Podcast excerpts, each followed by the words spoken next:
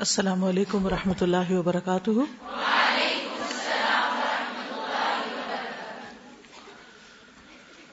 نحمد ونسلی علی رسول کریم اما بعد، فاعوذ باللہ من الشیطان الرجیم، بسم اللہ الرحمن الرحیم۔ رب اشرح لی صدری ویسر لی امری، واحلل عقدۃ من لسانی یفقهوا قولی۔ قل ان ان صلاتي ونسكي ومحياي ومماتي لله رب العالمين لا شريك له وبذلك امرت وانا اول المسلمين آج ہم انشاءاللہ سونے کے آداب اور اذکار پڑھیں گے۔ سونے کے وقت پر سونا۔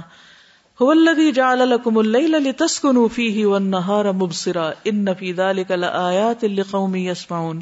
وہی تو ہے جس نے تمہارے لیے رات بنائی تاکہ تم اس میں آرام کرو اور دن کو روشن بنایا تاکہ اس میں کام کاج کرو۔ اس میں بھی ان لوگوں کے لیے کئی نشانیاں ہیں جو سنتے ہیں۔ پھر اسی طرح عشاء کی نماز پڑھے بغیر نہ سونا۔ عبداللہ بن مسعود بیان کرتے ہیں کہ نبی صلی اللہ علیہ وسلم کے سامنے ایک شخص کا ذکر کیا گیا کہ وہ صبح تک پڑا سوتا رہا۔ اور فرض نماز کے لیے نہیں اٹھا۔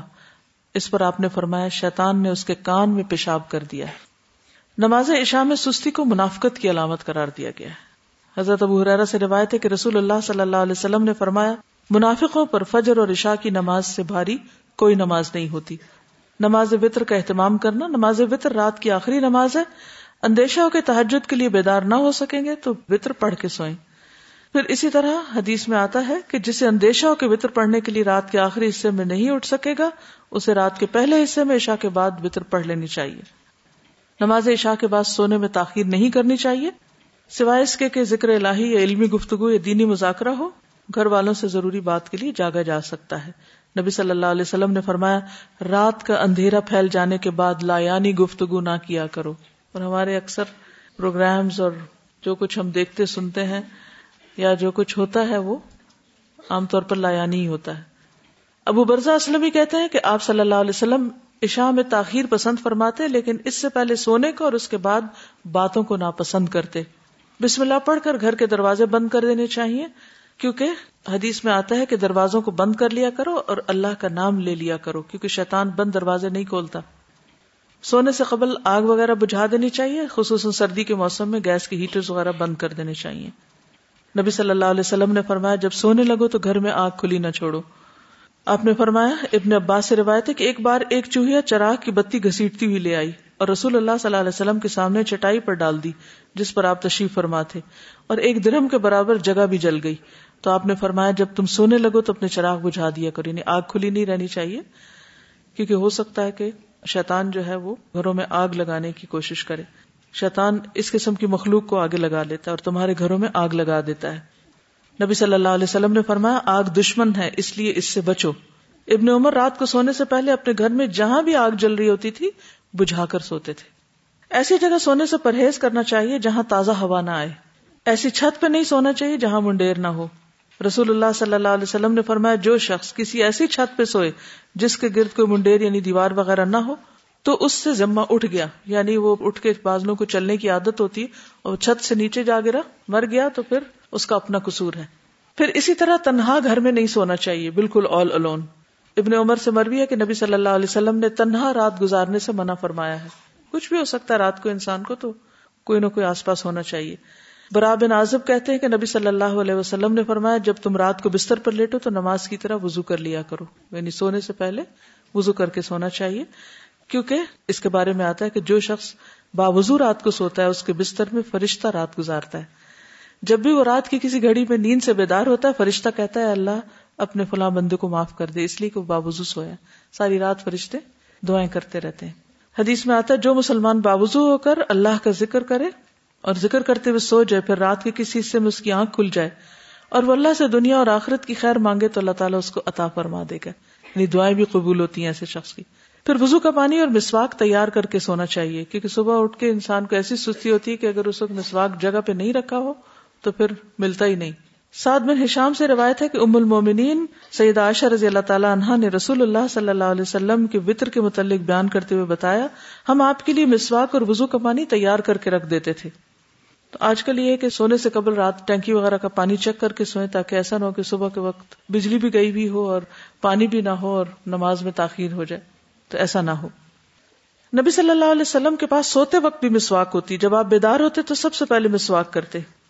پھر اسی طرح سوتے وقت سرما بھی لگایا جا سکتا ہے۔ حدیث میں آتا ہے کہ سوتے وقت عصمت سرما ضروری سمجھ لو، کیونکہ یہ نظر کو تیز کرتا ہے اور بالوں کو اگاتا ہے۔ رسول اللہ صلی اللہ علیہ وسلم کے پاس ایک سرما دانی تھی، جس سے آپ سوتے وقت ہر آنکھ میں تین بار سرما لگاتے تھے۔ ابو حرارا سے روایت ہے، رسول اللہ صلی اللہ علیہ وسلم نے فرمایا کہ جب تم میں سے کوئی بستر پہ جائے تو اپنے تہبند کا کونا پکڑے اور اس سے اپنا بستر جھاڑے یعنی بستر جھاڑ کے لیٹے، بسم اللہ پڑھے، کیونکہ وہ نہیں جانتا کہ اس کے بعد اس کے بستر پر کون آیا یعنی دن میں اب آپ یہاں ہیں، جیسے ادھر ادھر کام کریں تو آپ کو نہیں پتا بستر پہ کیا چیز چڑھ کے سو رہی ہے۔ تو جب سونے لگے تو ایک دفعہ بستر کو جھاڑ لیں۔ نبی صلی اللہ علیہ وسلم نے فرمایا، جب تم میں سے کوئی شخص بستر پر لیٹے، تو پہلے اپنا بستر اپنے اظہار کے کنارے سے جھاڑ لے، کیونکہ وہ نہیں جانتا کہ اس کی بے خبری میں کیا چیز اس پر آ گئی۔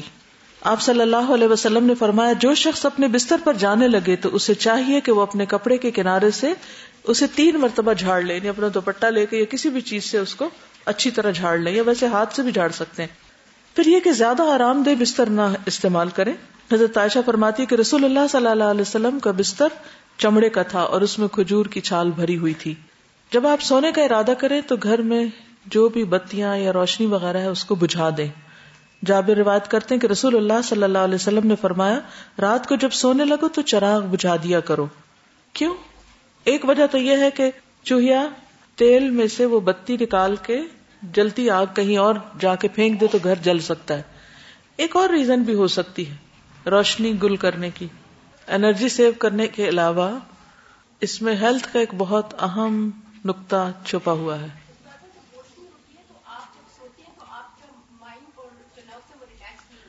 ٹھیک ہے۔ روشنی میں سونے کی وجہ سے آپ ریلیکس نہیں ہوتے پوری طرح۔ ہمارے جسم کے کچھ حصے صرف اس وقت کام کرتے ہیں جب مکمل ڈارکنیس ہوتی ہے۔ اگر تھوڑی سی بھی روشنی کمرے میں ہو تو بھی وہ عمل متاثر ہوتا ہے۔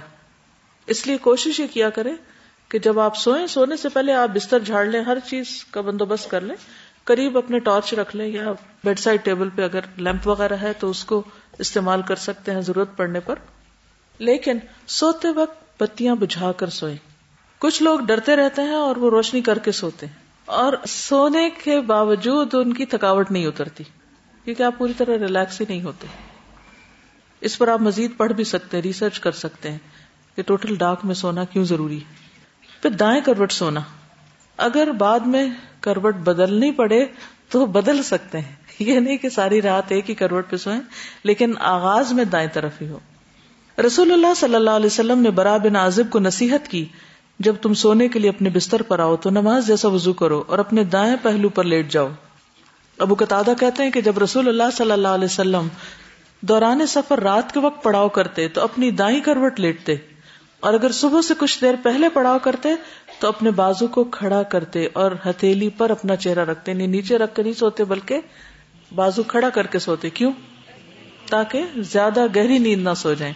نماز کے لیے اٹھ سکے۔ دایاں ہاتھ رخسار کے نیچے رکھنا۔ یعنی سوتے وقت نہ صرف یہ کہ دائیں کروٹ ہو، بلکہ دایاں ہاتھ دائیں گال کے نیچے ہو۔ سیدنا حذیفہ نے فرمایا کہ رسول اللہ صلی اللہ علیہ وسلم جب رات کو بستر پر لیٹتے تو اپنا ہاتھ رخسار کے نیچے رکھتے تھے۔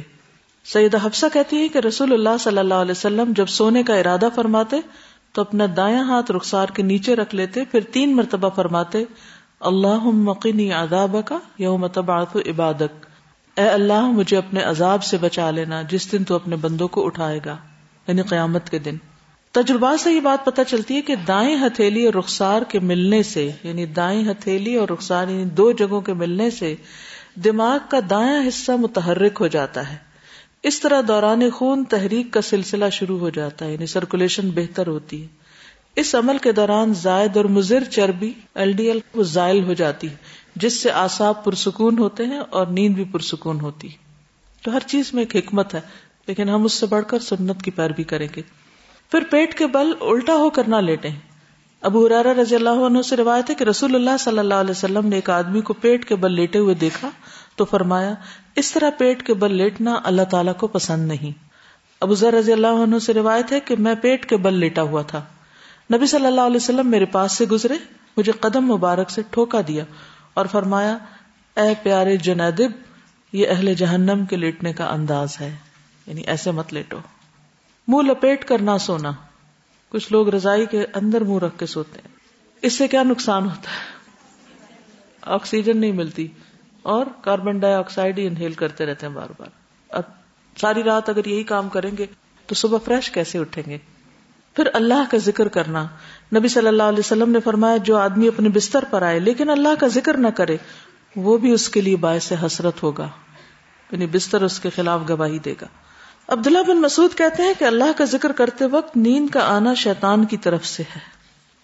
یعنی اللہ کے ذکر کے دوران سونا شیطان کی طرف سے۔ اگر چاہو تجربہ کر کے دیکھ لو، اور جب تم میں سے کوئی سونے کا ارادہ کرے تو اللہ تعالیٰ کا ذکر کرے۔ تسبیحات فاطمہ پڑھنا۔ یہ ہر تھکاوٹ کا علاج بھی ہے۔ سیدنا علی سے روایت ہے کہ فاطمہ رضی اللہ تعالیٰ عنہ کے ہاتھوں میں چکی پیسنے کی وجہ سے تکلیف ہو گئی، گٹھے پڑ گئے۔ تو وہ اس کی شکایت لے کر نبی صلی اللہ علیہ وسلم کی خدمت میں حاضر ہوئی کیونکہ انہیں پتا چلا تھا کہ آپ کے پاس کچھ غلام آئے ہیں۔ لیکن ان کی ملاقات نبی صلی اللہ علیہ وسلم سے نہ ہو سکی۔ اس لیے حضرت فاطمہ نے حضرت عائشہ سے اس بات کا ذکر کیا۔ جب آپ گھر تشریف لائے تو حضرت عائشہ نے اس کا تذکرہ کیا۔ حضرت علی بیان کرتے ہیں پھر آپ ہمارے یہاں تشریف لائے۔ ہم اس وقت اپنے بستروں پر لیٹ چکے تھے۔ ہم نے اٹھنا چاہا تو آپ نے فرمایا تم دونوں لیٹے رہو۔ پھر آپ میرے اور فاطمہ کے درمیان بیٹھ گئے۔ میں نے آپ صلی اللہ علیہ وسلم کے قدموں کی ٹھنڈک اپنے پیٹ پر محسوس کی۔ پھر آپ نے فرمایا تم دونوں نے جو چیز مجھ سے مانگی ہے، کیا میں اس سے بہتر چیز نہ دوں؟ کیا اس سے بہتر بات نہ بتاؤں؟ جب تم اپنے بستر پر لیٹ جاؤ تو تینتیس بار سبحان اللہ، تینتیس بار الحمد للہ اور چونتیس بار اللہ اکبر کہو، یہ تمہارے لیے خادم سے زیادہ بہتر ہے۔ اس میں کیا سیکھنے کی بات ہے؟ کہ جب بچے کو مطالبہ لے کر آئے تو کیا کرنا چاہیے؟ ان کی توجہ اس سے بہتر بات کی طرف کر دینی چاہیے۔ یعنی اگر آپ نے کچھ نہ دینا ہو تو ایک اچھی بات ہی بتا دیں۔ عموماً ہم کیا کرتے ہیں؟ جب ہم بچوں کو کچھ دینا نہیں چاہتے تو پھر کیا کرتے ہیں؟ ڈانٹ ڈپٹ کو بھیج دیتے ہیں۔ تو بہتر ہے کہ کوئی اچھی بات بتا دیں ان کو سو۔ آیت الکرسی پڑھنا۔ آیت الکرسی شیطان سے محفوظ رکھنے والی آیت ہے۔ وہ مشہور روایت جس میں سیدنا ابئی ابن کاب اپنے والد سے روایت کرتے ہیں کہ ان کے کھجوروں کے کھیت تھے۔ وہ اس میں کمی دیکھتے یعنی ان کی چوری ہوتی تھی۔ ایک رات انہوں نے چور پکڑ لیا۔ وہ ایک جانور سے مشابے ایک نو عمر لڑکا تھا۔ جانور جیسی شکل تھی۔ انہوں نے سلام کیا تو اس نے جواب دیا، پوچھا، تم کون ہو، جن ہو یا انسان؟ اس نے کہا، میں جن ہوں۔ انہوں نے کہا، اپنا ہاتھ میری طرف بڑھاؤ۔ اس نے اپنا ہاتھ بڑھایا، اس کا ہاتھ کتے کے ہاتھ کی طرح تھا۔ بال کتے کے بال کی طرح تھے۔ انہوں نے پوچھا، کیا اس طرح جنوں کی تخلیق ہوئی؟ یعنی ایسی شکل ہوتی ہے؟ اس نے کہا، میں یہ جانتا ہوں کہ جنوں میں مجھ سے زیادہ شدید اور کوئی نہیں۔ میں نے یہ نہیں بتایا، لیکن کہا کہ میں ایک قوی جن ہوں۔ انہوں نے کہا، تم میرے پاس کیوں آئے اس نے کہا، مجھے خبر ملی ہے کہ تم صدقہ کرنا بہت پسند کرتے ہو۔ تو میں تمہارے کھانے میں سے اپنا حصہ لینے آیا ہوں۔ انہوں نے کہا، کیا چیز تم سے بچا سکتی ہے؟ اس نے کہا وہ آیت جو سورت البقرہ میں ہے یعنی آیت الکرسی۔ لفظ نہیں آیت الکرسی بولا۔ جو کوئی اس کو رات کے وقت پڑھے گا، وہ صبح تک مجھ سے پناہ میں رہے گا۔ اور جو صبح اسے پڑھے گا، وہ رات تک مجھ سے پناہ میں رہے گا۔ پھر جب صبح کو انہوں نے اس بات کا ذکر نبی صلی اللہ علیہ وسلم سے کیا، تو آپ نے فرمایا، اس خبیص نے سچ کہا۔ آپ کی تو نہیں کبھی چوری ہوئی؟ کوئی چیز کم تو نہیں ہوئی؟ عام طور پر جب کوئی چیز چوری ہو جاتی ہے یا کم ہو جاتی ہے تو ہم صرف انسانوں پر ہی شک کرتے ہیں۔ اس میں ایک احتمال یہ بھی رکھیے کہ شیاتین ہیں یا شیطانوں کے چیلے ہیں جو یہ کام کرتے ہیں۔ تو ان سب سے بچنے کے لیے کیا کرنا چاہیے؟ جی ہاں۔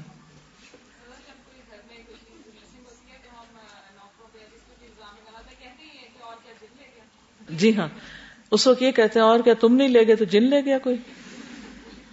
اب آپ دیکھیے کہ یہ ایک صحیح روایت ہے اور اس سے پتا چلتا ہے کہ وہ آپ کے کھیتوں میں سے کچھ چرانے کے لیے آیا تھا۔ تو رات سوتے وقت ہم تو سو جاتے ہیں، بے ہوش ہو جاتے ہیں۔ ہمیں کیا خبر کہ کیا ہو رہا ہے آس پاس؟ تو ان چیزوں کی حفاظت اللہ ہی کرتا ہے، لہٰذا اللہ کے نام سے ہر ایک کو اللہ کی امان میں دے دینا چاہیے۔ میں یہ بتانا چاہ رہی ہوں کہ ابھی جب یہ واقعہ بیان ہو رہا تھا تو لائک میرے جسم کے رونگٹے بھی کھڑے ہو گئے کہ میں یہ سوچ رہی تھی کہ دو ماہ پہلے میرے پاس ایک بچی کام کرتی تھی اور وہ چلی گئی اور اس کے گھر والے بھی قریب رہتے تھے اور جب وہ چلی گئی تو اس کے جانے کے بعد ہم نے دیکھا کہ میرے کچن میں چاول کی بوری ہے جو آدھی خالی ہو گئی ہے اور اب اس کے جانے کے بعد دو ماہ میں اس کا ون فورتھ بھی حصہ ختم نہیں ہوا اور ابھی رات کو بھی ہم یہی بات کر رہے تھے کہ اب دیکھا بھی نہیں، پوری طرح یقین سے بھی نہیں کہہ سکتے، لیکن ایک دم سے اچانک وہ آدھی بوری کہاں چلی گئی۔ اور اب چونکہ جب بچی گھر میں ہوتی ہے تو ہم ملازمہ کے اوپر انحصار بھی زیادہ کرتے ہیں اور یہ بھی بہت ممکن ہے کہ میں نے آیت الکرسی بھی نہ پڑھی ہو لیکن اب مجھے لگ رہا ہے کہ مجھے اس کا بریز ذمہ کر دینا چاہیے کیونکہ یہ بھی ممکن ہے۔ ہو سکتا ہے کہ جس کو ہم چور کہہ رہے ہو چور نہ ہو۔ اور اس طرح ہمارے عمل نہ برباد ہو جائیں کیونکہ بعض گمان گناہ ہوتے ہیں۔ ان بعد ازن اسمن تو یہ ایک احتمال ہے۔ آیت الکرسی تو سب کو آتی؟ نہیں آتی تو یاد کر لیجیے پھر دوسری روایت حضرت ابو حرارا والی بھی ہے اس سلسلے میں، جن کو صدقہ فطر پر مقرر کیا گیا اور تین رات تک شیطان آتا رہا اور وہ اس میں سے چرانے کی کوشش کر رہا تھا۔ تو حضرت ابو حرارا پکڑ لیتے تھے۔ اور پھر آخر میں کیا اس نے بتایا کہ اگر تم آیت الکرسی پڑھ لو تو ایک فرشتہ رات بھر تیری حفاظت کرے گا اور شیطان تمہارے قریب بھی نہ آئے گا۔ نبی صلی اللہ علیہ وسلم کو جب یہ بات پتا چلی تو آپ نے فرمایا ہاں اس نے تجھ سے سچی بات کہی، لیکن وہ خود جھوٹا ہے۔ اے ابو حرارت کیا تمہیں معلوم ہے یہ تین رات سے کون تمہارے پاس آ رہا تھا؟ ابو حرارا نے عرض کیا، نہیں، آپ نے فرمایا وہ شیطان تھا۔ یہ صحیح بخاری کی روایت ہے۔ تو اس میں ہم میں سے ہر ایک کو اپنے سامان کی حفاظت کے لیے کیا کرنا چاہیے؟ آیت الکرسی پڑھنی چاہیے۔ چوروں پہ نظر ضرور رکھنی چاہیے، لیکن دوسرے چور بھی ہو سکتے ہیں۔ پھر سورت البکرا کی آخری دو آیات، سیدنا ابو مسعود بدری سے روایت ہے کہ رسول اللہ صلی اللہ علیہ وسلم نے فرمایا سورت البکرا کی آخری دو آیتیں جو کوئی رات کو پڑھ لے گا، وہ اس کو کافی ہو جائیں گی۔ کون سی ہے وہ دو؟ آمن الرسول نعمان بن بشیر سے روایت ہے کہ نبی صلی اللہ علیہ وسلم نے فرمایا کہ اللہ تعالیٰ نے آسمان و زمین پیدا کرنے سے دو ہزار برس پہلے ایک کتاب لکھی۔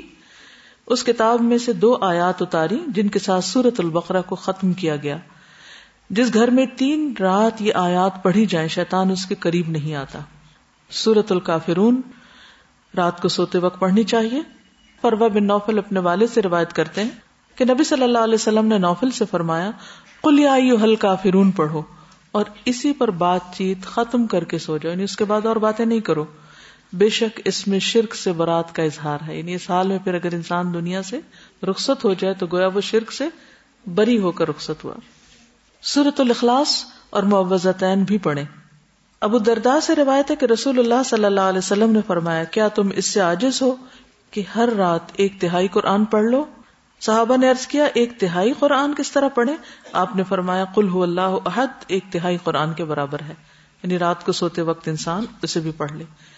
اور معوضتین جو ہے نبی صلی اللہ علیہ وسلم جب اپنے بستر پر آرام کے لیے آتے تو روزانہ رات کو اپنے دونوں ہاتھوں کو ملا کر ان پر سورت الاخلاص الفلق اور اناس پڑھ کر دم کرتے یعنی پھونک مارتے، پھر اپنے دونوں ہاتھ اپنے پورے جسم پر پھیر لیتے تھے۔ ٹھیک ہے؟ یعنی ہاتھوں پر دم کرتے اور ہاتھ پہ پھیرتے تھے اور سر سے شروع کرتے۔ پہلے اپنے سر پر اور چہرے پر پھیرتے، اس کے بعد اپنے جسم پر جہاں تک آپ کا ہاتھ پہنچتا، پھیر لیتے۔ اور یہ فیل آپ تین مرتبہ کرتے تھے۔ ایک اور حدیث سے معلوم ہوتا ہے کہ نبی صلی اللہ علیہ وسلم اگر بیمار ہوتے، تو حضرت عائشہ موزتین پڑھ کر آپ کے ہاتھوں پر پھونک کر آپ کے جسم پر پھیر دیتی اس سے یہ پتا چلتا ہے کہ بیماری میں بھی یہ عمل جاری رہتا تھا۔ اب جیسے چھوٹے بچے ہوتے ہیں، وہ خود نہیں پڑھ سکتے، تو آپ خود اپنے اوپر بھی پھیر لیں اور ان کے اوپر بھی ہاتھ پھیر دیں۔ اب یہ کہ ہاتھوں پر دم کر کے وہ پھونک جب ماری جاتی تو لازمن اس میں کچھ اثرات آتے ہوں گے، اسی لیے پھر وہ جسم پر پھیرنے کے لیے کہا گیا۔ سورت الملک۔ رات کو سونے سے قبل سورت الملک پڑھے ابو رضی اللہ عنہ سے روایت ہے کہ رسول اللہ صلی اللہ علیہ وسلم نے فرمایا، قرآن میں ایک سورت تیس آیتوں کی اس نے ایک شخص کی شفاعت کی، یہاں تک کہ وہ بخش دیا گیا۔ اور وہ ہے، تبارک الدی الملک۔ ایک اور روایت کے مطابق، یہ عذاب قبر سے رکاوٹ ہے۔ ابو حرارا کہتے ہیں، بے شک اللہ کی کتاب میں ایک صورت ہے جو تیس آیات پر مشتمل ہے۔ وہ ایک شخص کی شفاعت کروائے گی، پھر اسے آگ سے نکلوا لے گی اور جنت میں داخل کروا دے گی یعنی سورت الملک۔ سورت سجدہ بھی پڑھی جائے، اگر آپ پڑھ سکے تو۔ جابر سے روایت ہے، نبی صلی اللہ علیہ وسلم نہ سوتے جب تک کہ سورت الفلامیم تنزیل یعنی سورت سجدہ نہ پڑھ لیتے۔ ایک اور روایت میں بھی آتا ہے کہ آپ اس وقت تک نہیں سوتے تھے جب تک صورت سجدہ اور تبارک نہ پڑھ لیتے۔ حضرت عائشہ سے روایت ہے، نبی صلی اللہ علیہ وسلم سوتے نہیں تھے جب تک کہ زمر اور بنی اسرائیل نہیں پڑھ لیتے تھے۔ ساری زندگی بھر نہ کبھی ایک دفعہ یہ سب کچھ پڑھا ہم کیوں نہیں پڑھ سکتے؟ ہمیں کیا مشکل ہے؟ کیونکہ ہم بہت مصروف ہیں۔ ہماری اکثریت کی مصروفیت کیا ہے؟ ہمیں تو سونے کا ٹائم نہیں ملتا، تو سوتے سوتے دیر کر دیتے پھر اس وقت ہم صورتیں پڑھنے بیٹھ جائیں تو آدھی رات یوں گزر جائے گی۔ کیا کیا وجوہات ہو سکتی ہیں اس کے نہ پڑھ پانے کی؟ ٹی وی دیکھنا، سستی۔ پڑھنا ہی نہیں آتا صحیح۔ اتنا اٹک اٹک کے پڑھتے ہیں کہ وہ پھر روانی ہی نہیں ہے پڑھنے میں۔ ڈنر بہت پرولونگ کر دینا، پھر اٹھنا ہی نہ، وہاں بیٹھ کے گھنٹوں باتیں کرنا، نیٹ پہ بیٹھے رہنا۔ دن کو ایسے کام مشغول رہنا کہ بہت زیادہ تھک جانا، پھر سوتے وقت کچھ پڑھنے کا ہوش نہ رہنا۔ جی کیونکہ ہماری کوئی ٹائم مینجمنٹ نہیں ہوتی، ہم نے کوئی ٹارگیٹ سیٹ ہی نہیں کیا کہ یہ کر کے سونا ہے، لہٰذا بس جب بھی سو گئے، جس پہلو پہ بھی سو گئے، جہاں بھی سو گئے، چاہے تو سوفے پہ سو گئے یا کہیں اور سو گئے۔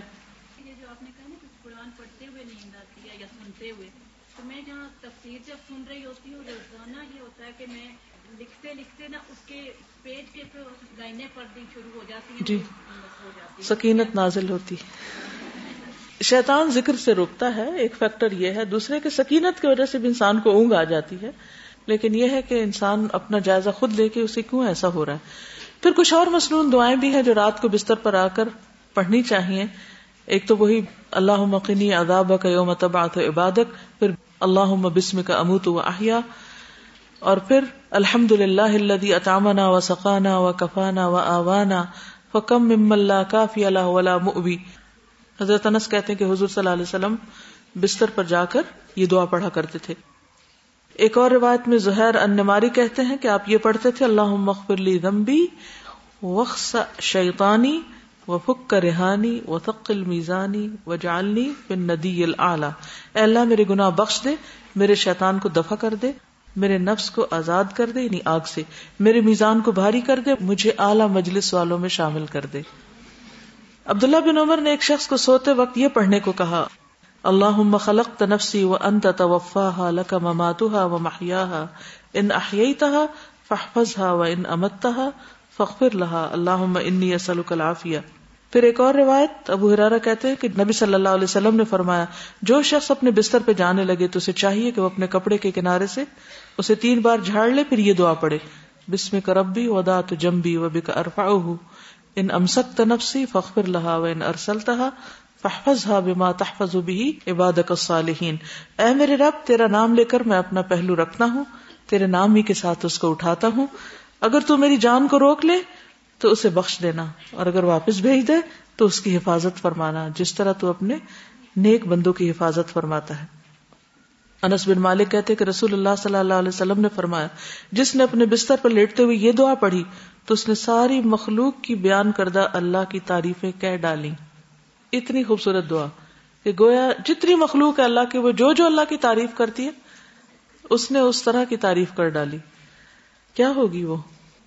الحمد للہ کفانی و آوانی الحمد للہ اطعمنی و سقانی الحمد للہ من علی فافضل اللهم انی اسالک بعزتک ان تنجینی من النار. تمام تعریف اللہ کے لیے ہے، جس نے میری کفایت کی اور مجھے رہنے کو جگہ عطا کی. تمام تعریف اللہ کے لیے، جس نے مجھے کھلایا اور پلایا. تمام تعریف اللہ کے لیے، جس نے مجھ پر احسان کیا اور مہربانی کی. اے اللہ، میں تجھ سے تیری عزت کے واسطے سے سوال کرتا ہوں کہ تو مجھے آگ سے نجات دے۔ ابن عمر سے روایت ہے، رسول اللہ صلی اللہ علیہ وسلم جب بستر پر تشریف لاتے تو فرماتے الحمد للہ کفانی و آوانی و اطامنی و سقانی ولدی من علیہ فافضل والذی اعطانی فاجزل الحمد للہ علی کل حال اللہم رب کل شیء و ملیکہ و الہ کل شیء اعوذ بک من النار تمام تعریف اللہ کے لیے ہے، جس نے میری کفایت کی اور مجھے رہنے کو جگہ عطا کی، مجھے کھلایا اور پلایا اور وہ ذات جس نے مجھ پہ بہت احسان کیا اور بہت زیادہ کیا، جس نے مجھے دیا اور بہت خوب دیا، ہر حال میں اللہ کی تعریف، اے اللہ، اے ہر چیز کے پالنے والے اور اس کے مالک، اے ہر چیز کے معبود، میں آگ سے تیری پناہ چاہتا ہوں۔ اس قدر خوبصورت دعا ہے۔ ابو حرارہ سے مروی ہے کہ ایک مرتبہ ابو بکر نے عرض کیا، اے اللہ کے رسول صلی اللہ علیہ وسلم، مجھے ایسی دعا سکھا دیجیے جو میں صبح شام بستر پر لیٹتے وقت پڑھ لیا کروں۔ تو آپ نے یہ دعا سکھائی اللہ عالم الغیب والشہادتی، فاطر السماوات والارض، رب کل شیء و ملیکہ اشہد ان لا الہ الا انت، اعوذ بک من شر نفسی ومن شر الشیطان و پھر نبی صلی اللہ علیہ وسلم نے فرمایا، جو شخص اپنے بستر پر جا کر یہ دعا پڑے اس کے سارے گناہ معاف کر دیے جائیں گے، خاص سمندر کی جھاگ برابر ہوں. لا الہ الا اللہ وحدہ لا شریک لہ لہ الملک و الحمد وهو على كل شيء قدیر لا حول ولا قوة الا باللہ سبحان اللہ والحمد للہ ولا الہ الا اللہ واللہ اکبر. برا بن عازب کہتے ہیں، نبی صلی اللہ علیہ وسلم نے ایک صحابی کو وسیعت کی اور فرمایا، جب تم بستر پہ جانے لگو تو یہ پڑھا کرو. اللہ اسلم تو نفسی الیک و امری الیک و وجہ تو وجہ الیک و الجا تو ظہری الیک رغبتم و رحبتن الیک لا ملجا ولا منجا من کا اللہ الیک آمن تو بھی کتاب کلدی انزلت و نبی کلدی ارسلت اے اللہ، میں نے اپنی جان تیرے حوالے کی، اپنا معاملہ تجھے سونپا، اپنے آپ کو تیری طرح متوجہ کیا، اپنی پشت کو تیری پناہ میں دے دیا۔ تجھ سے امید کے ساتھ اور خوف کے ساتھ، تیرے سوا کوئی جائے پناہ اور نجات کی جگہ نہیں۔ میں ایمان لایا تیری کتاب پر، جو تو نے نازل کی اور تیرے نبی پر جس کو تو نے بھیجا۔ دیکھیے کتنے ذکر ہیں، کتنی دعائیں ایک سے ایک بڑھ کر خوبصورت ہے۔ سیدنا سہیل سے روایت ہے، جب ہم میں سے کوئی سونے لگتا تو ابو سالے کہتے، دائیں کروٹ پہ سو جاؤ اور یہ دعا پڑھو اللہ رب السماوات و رب الارض و رب العرش العظیم، ربنا و رب کل شعی فالق الحب والنوا، ومنزل التورات والانجیل والفرقان اعوذ بك من شر كل شيء انت اخذ بناصيته اللهم انت الاول فليس قبلك شيء وانت الاخر فليس بعدك شيء وانت الظاهر فليس فوقك شيء وانت الباطن فليس دونك شيء اقض عنا الدين واغننا من الفقر. نیند آنے تک ذکر کرتے رہیں. ربیہ بن کاب اسلمی کہتے ہیں، میں دن کے وقت نبی صلی اللہ علیہ وسلم کی خدمت کرتا، جب رات ہو جاتی تو میں آپ کے دروازے پر جا کر رات گزارتا۔ میں آپ کو ذکر کرتے ہوئے سنتا رہتا۔ آپ سبحان اللہ سبحان اللہ، سبحان ربی پڑھتے رہتے۔ یہاں تک کہ میں اکتا جاتا اور مجھ پہ نیند کا غلبہ آ جاتا اور میں سو جاتا۔ رات کو پہلو بدلتے وقت، لا الہ الا اللہ الواحد القہار، رب السماوات والارض وما بینہم العزیز الغفار۔ رات آنکھ کھل جائے لا الہ الا اللہ وحدہ لا شریک لہ لہ الملک و لہ الحمد وهو علی کل شیء قدیر. الحمد للہ و سبحان اللہ ولا الہ الا اللہ واللہ اکبر ولا حول ولا قوت الا باللہ. پھر کہے اللہ مغفر لی، یا کوئی دعا کرے تو اس کی دعا قبول ہوگی. اگر بستر سے اٹھ کر وضو کرے اور نماز پڑھے تو نماز قبول ہوگی. پھر برا خواب آ جائے تو دعا پڑھیے. اعوذ باللہ من شر شیطانی و شرها.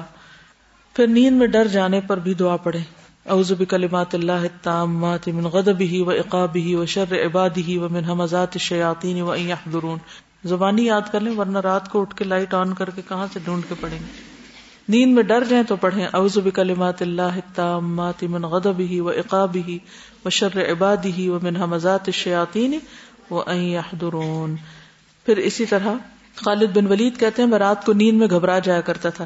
تو نبی صلی اللہ علیہ وسلم کی خدمت میں حاضر ہوا تو میں نے عرض کی، میں رات کو نیند میں ڈر جاتا ہوں تو میں اپنی تلوار اٹھا لیتا ہوں اور جو چیز سامنے آتی ہے اسے مار ڈالتا ہوں۔ آپ نے فرمایا، کیا میں تمہیں وہ کلمات نہ سکھاؤں کہ جو روح الامین نے مجھے سکھائے؟ میں نے کہا، کیوں نہیں؟ آپ نے فرمایا، کہو، اعوذ بکلمات اللہ التامات التي لا يجاوزهن بر ولا فاجر من شر ما ينزل من السماء وما يعرج فيها ومن شر فتن الليل والنهار ومن كل طارق الا طارقا يترك بخير يا رحمان۔